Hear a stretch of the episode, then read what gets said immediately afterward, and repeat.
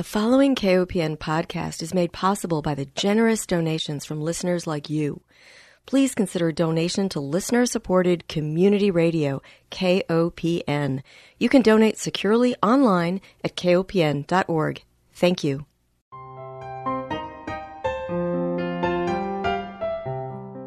Hi, welcome to Food Sleuth Radio, where we help you think beyond your plate. I'm Melinda Hemelgarn, a registered dietitian and investigative nutritionist on a mission to connect the dots between food, health, and agriculture and find food truth. And I am honored today to welcome my guest, Ms. Frances Moore Lappé. She is the author or co-author of 20 books about world hunger, living democracy, and the environment, beginning with a book that we all know and love, Diet for a Small Planet. She published this book in 1971. It has sold 3 million plus copies, and it has changed many lives. She now has a 50th anniversary edition, which was released in the fall of 2021, and that is going to be the topic of our conversation today. Welcome, Frankie. Oh, thank you so much. Well, of course, I have an old tattered version of the first edition of Diet for a Small Planet, and I was thrilled to get a copy of the 50th anniversary. You dedicated this last edition to Betty Ballantyne, who was the publisher of your very first edition. And I loved something that she told you. She said, include recipes to soften your political manifesto.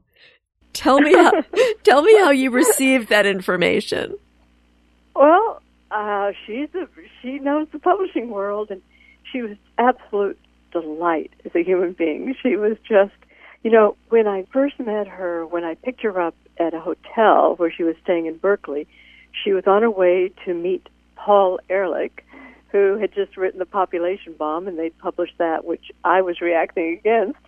And I went to pick her up, and I expected this lady in spiked heels and makeup, very New York, you know, high-powered capitalist publisher. And she walks out in sneakers and cotton trousers with, I think they were flowered or, you know, just very casual, no dyed hair, no makeup. And I just fell for her. And she said, after I fed her lunch and we talked, she said, whoever publishes your book, I will buy it. So she was a delightful person. And she did say that she had just seen a booklet that laid out the essential message, but it didn't have any recipes in it. And yes, her suggestion was that why not recipes, just to bring it right into everybody's kitchen. And I said, great idea. And I called all my friends and said, hey, what's your favorite veggie recipe? And started collecting them. It was really a lot of fun. I was testing them in my kitchen and felt really excited about it. Well, it really is such a poignant piece of advice, because through food, we get into people's hearts and minds. And really what you're writing here is what I would describe a food and democracy manifesto that we all need right now very badly at this urgent time in history. And I think one of the things that you say on page 8, you say, to answer the biggest questions, we have to start with the most personal, and that is, what do we eat? Mm-hmm. Yes. You know, I was pretty lost before I started this journey. I had worked in the war on poverty, and it was so satisfying, and I felt like I was right there at the front lines of fighting poverty. And yet I knew after the woman I most adored in my organizing, when she died of poverty, was my view. She died in her early 40s, and I was convinced she didn't die of cancer or heart attack, it was, but it was really the stress of poverty that killed her. And I didn't know how what I was doing really connected to the underlying causes of my friend Lily's death. And I was kind of lost, like, what do I do? Where do I go? And then it dawned on me, because there was a lot in the air about food at that time. And I thought, food, most basic thing of all.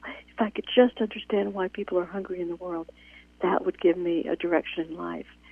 And I was just so grateful that I had that thought. And my husband was a postdoctoral fellow at Berkeley, and so I had access to the Berkeley Agricultural Library. And the friendliest, most helpful librarian who let me just wander from book to book and report to report and put all the figures together. And that was the beginning. But it was that first instinct that, yeah, if we can figure out why we have hunger and how to solve that, that would unlock the mysteries of economics and politics, and I would have a direction. Yeah. And it did work out that way. And you were really the first person, I think, to connect those two. You know, we were talking about food in a silo, and I think too often we still do. We have food in a silo, we have economics in a silo, we have health in another one, and agriculture in another. And unless we start to understand all of these complex relationships, we really can't solve any of the problems. But I wanted to go way back in your life. You grew up in Fort Worth, Texas, also known as Cowtown, and you went from there to Berkeley. That must have been a culture shock. Yeah, well, I didn't go directly. I went to a small Quaker college. Well, in my freshman year, I was going to be a diplomat. I went to American University in Washington because I wanted to save the world, and I thought maybe the U.S. State Department was the pathway, but it wasn't. So I then ended up at a small Quaker college, and I then ultimately got married and lived in Philadelphia, and that's when I worked in the war on poverty. And then I ended up, because my husband got a postdoc in Berkeley, I ended up in Berkeley in 1968, I think we arrived there. So I did have some life experience before landing in Berkeley. It wasn't a straight line from Cowtown to Berkeley. That would have been maybe even more challenging. But I was so happy to be alive and be at that age when everything was possible and when it felt like we were really asking these huge questions. And, of course, as I write in the new opening chapter, at the time, people were really scared that we had hit the Earth's limits, that we'd really run out of resources, because that's what Paul Ehrlich's book, Population Bomb, implied, and others. There was Garrett Hardin writing about the lifeboat ethic, and there just wasn't enough, and that came a bit later, but this notion that we really, we'd overdone it, and I knew people personally who were choosing not to have children because it would be unethical. So that was the environment. It was an environment of fear, of scarcity, and that we had to cut back, and some people wouldn't survive. It was terrifying. It's still that way today, I think, and maybe even more so because we've been drummed into our heads this idea that, you know, we've got to somehow there's going to be these billions of people on the planet. Oh my gosh, we need technology to feed the world. And on top of that, we've got climate change. And I know young people today who are choosing not to have children because of the climate issue. And I see the difference is that in that worldview, I think of it as a worldview focused on limits rather than alignment. That I think we've grown to understand that what is wrong is what is killing us and killing life is that we are not aligning with what we know now of nature's laws. And certainly that's true in the climate crisis as well as in the food crisis. So it's out of this simple quantities frame and into a frame of relationships that support life. And so it's not just, this is what my life is focused on. How do we break free of the fear of not enoughness and open our hearts to the idea that if we align our growing and eating and our economic and political systems of what we know of nature and human nature, that there is more than enough for all of us, and we do not have to boil the planet. So that is the big shift from limits to alignment. I know that sounds pretty abstract, but this idea of why are we creating a world that none of us as individuals would choose?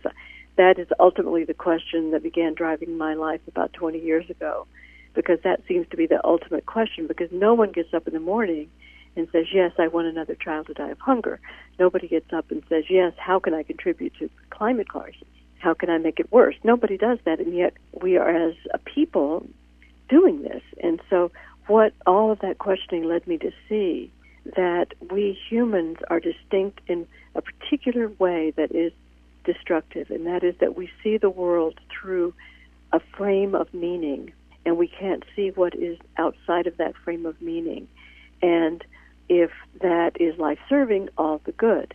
But if it is not, it is where we are now, that we can't see outside of this frame of scarcity and of competition and of quantities, and we're trapped.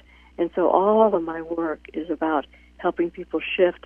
I think of it from the going from the three S's of one worldview of scarcity, separation, and stasis, of things are static, things are scarce and separate, to a frame of what I call the ecological worldview, eco-mind, which is the frame of connection, change. Everything is changing.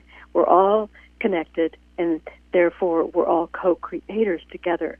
As one German physicist said to me, who I adored, he said, Frankie, in biological systems, there are no parts. There are only participants. So that captures the eco-mind view as opposed to the scarcity frame that has got us into this downward spiral that we're in.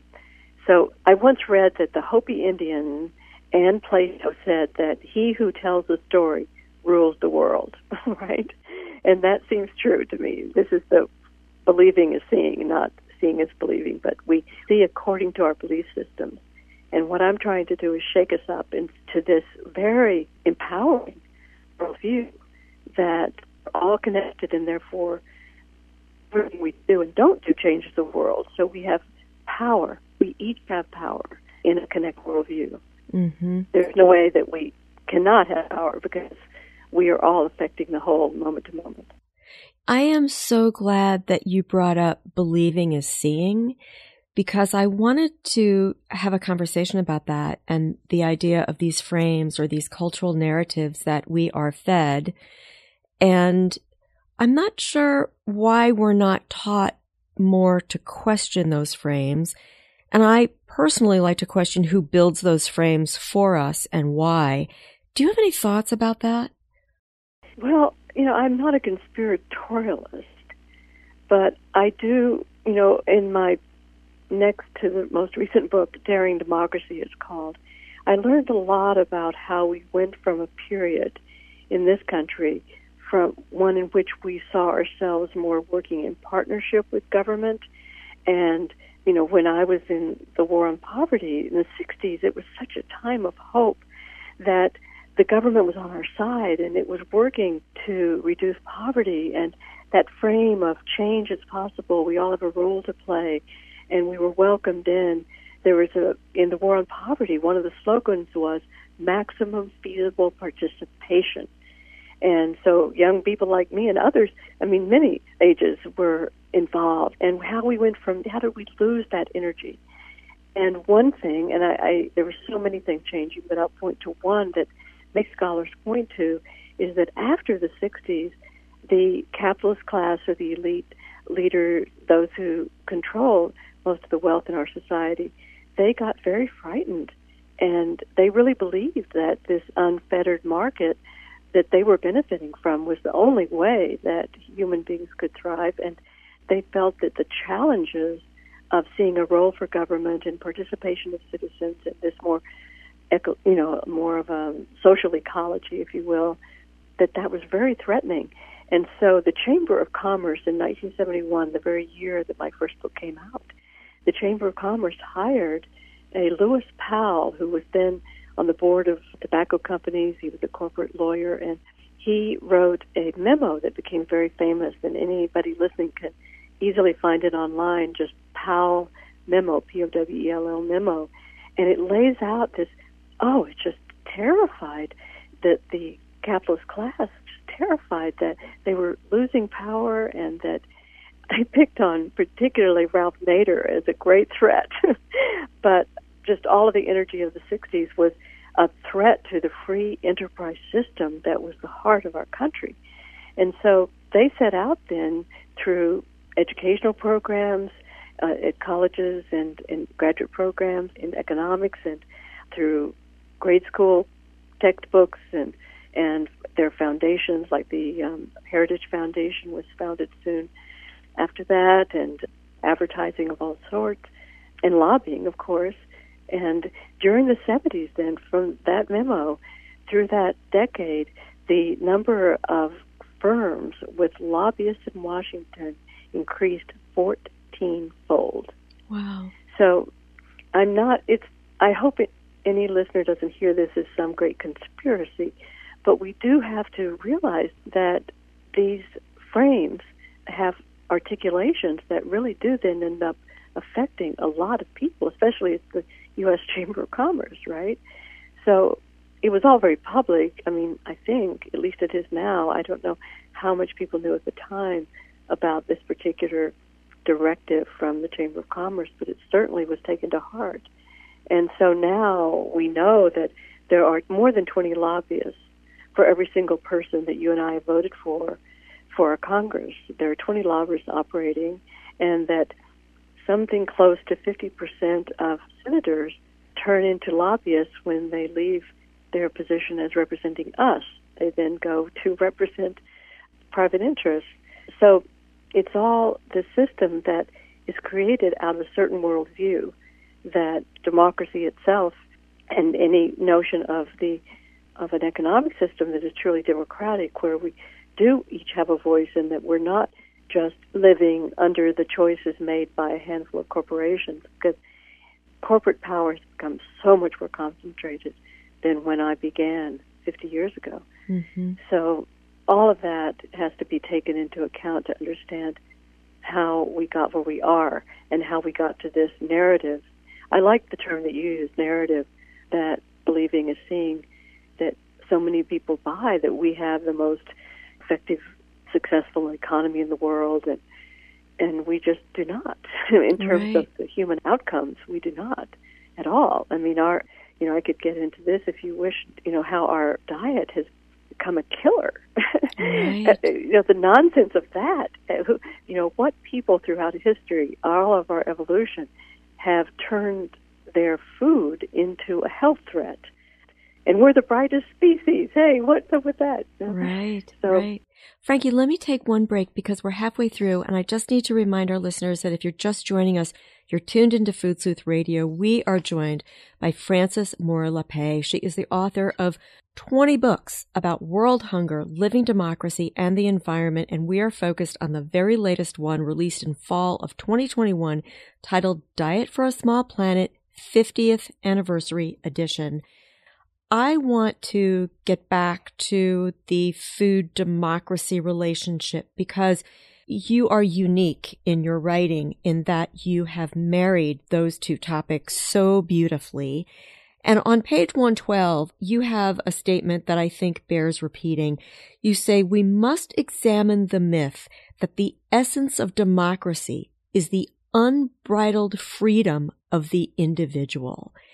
And I think we are suffering from that myth today. And yet at the same time, as much as you say that in the book, you also provide many examples where people are working cooperatively to create a more democratic food system, one that I like to describe as food sovereignty. But it's a powerful and important comment that I think we need to focus on. Mm-hmm. Absolutely. And so democracy, what does it mean, and how do I contribute to real democracy? And ours is so flawed. I mean, let me just say, first off, democracy, that people think we have the superior democracy in the world, but actually there are three institutes, very distinguished, that throughout the world that rank democracies, and we come in, the highest we come in is something in the order of 30, but in some we rank way below that, 50, 60, something like that. And we are not in the top tier in terms of the quality of our democracy.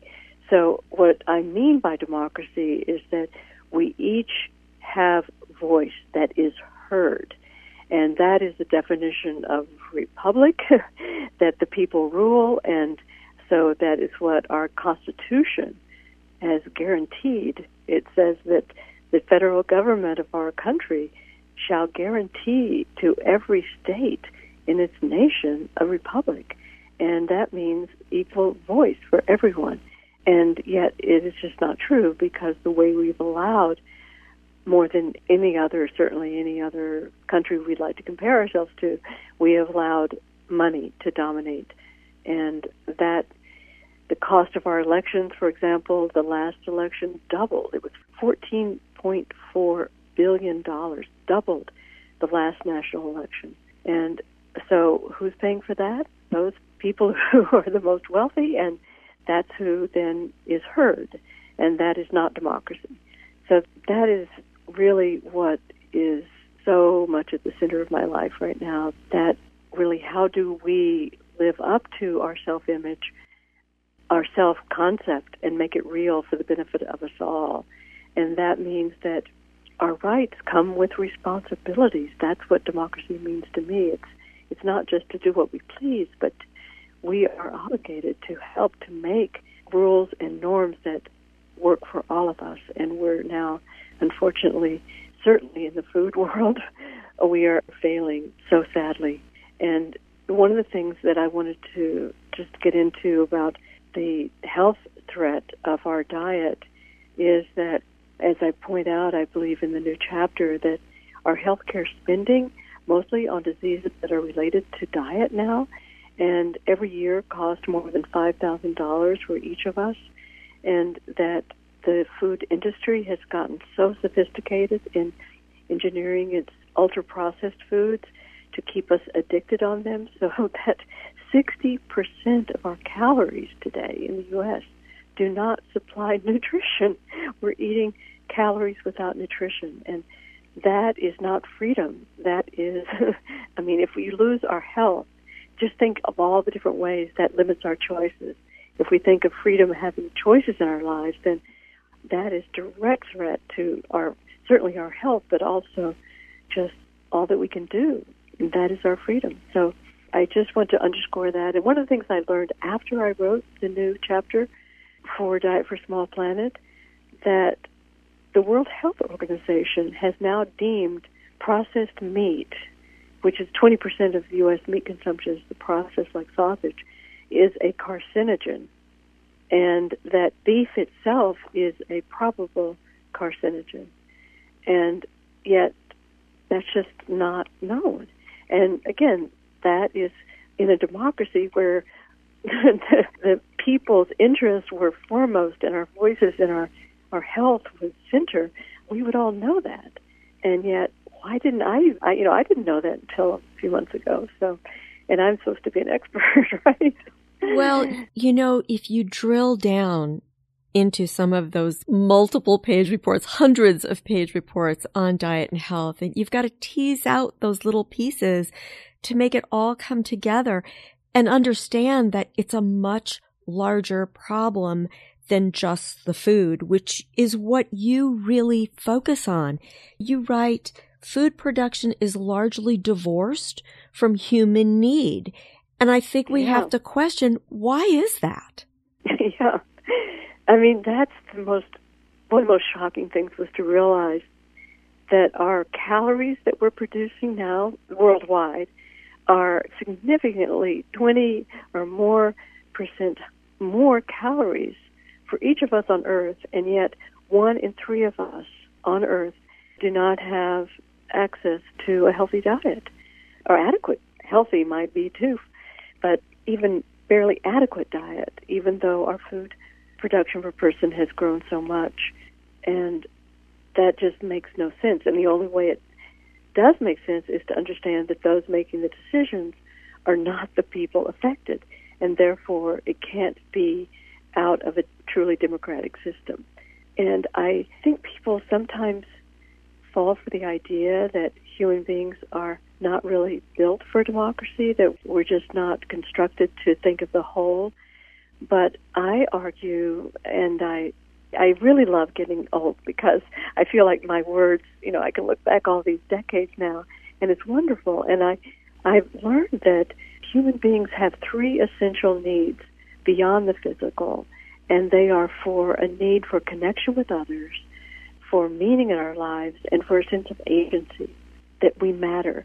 And only democracy can meet those basic human needs. So I would argue with anyone that democracy is the only structure of governance that is aligned with humans' deepest needs for connection, for meaning, and for agency or power in our lives. So I think we've got to gain more confidence in our species. You know, I think when things go so bad for us, you know, when you think of all the needless hunger and all the needless deaths, I mean, we rank the highest, you know, our homicide rate is unusually high, our incarceration high is the worst in the world, and all of that. You think, well, humans, you know, we just can't do this. But actually, I think that we haven't chosen a pathway that is truly aligned with our deepest needs. And so it's a lot about having confidence in ourselves. And that's why I talk so much in the book about finding a buddy who's going to help us to become more courageous and take risks, so that, because only if we are doing things that we thought we couldn't do can we believe others can, right? And I have a feeling, Melinda, you're one of those, you know, who's really pushed yourself to do something that you thought you couldn't do. And it's thrilling. And so I talk a lot at the end of the chapter, you know, about transforming fear into pure energy that we can use as we choose. And that's what I'm hoping for myself every day. Mm. Well, you have been described in a New York Times article reviewing this book also as a hope monger. And so, as you know, as dark as these days may seem for so many, this 50th edition of Diet for a Small Planet, I believe, truly gives us not only hope, but critical questions to be asking about where we are and where we want to be and how to get there. You've got 8 healing steps, for example, that give us hopeful alternatives. Frankie, we've got to close. I'm going to give you 5 seconds to give our listeners a charge, and then I'm going to close the show. Okay. Remember this. We don't have to be optimists.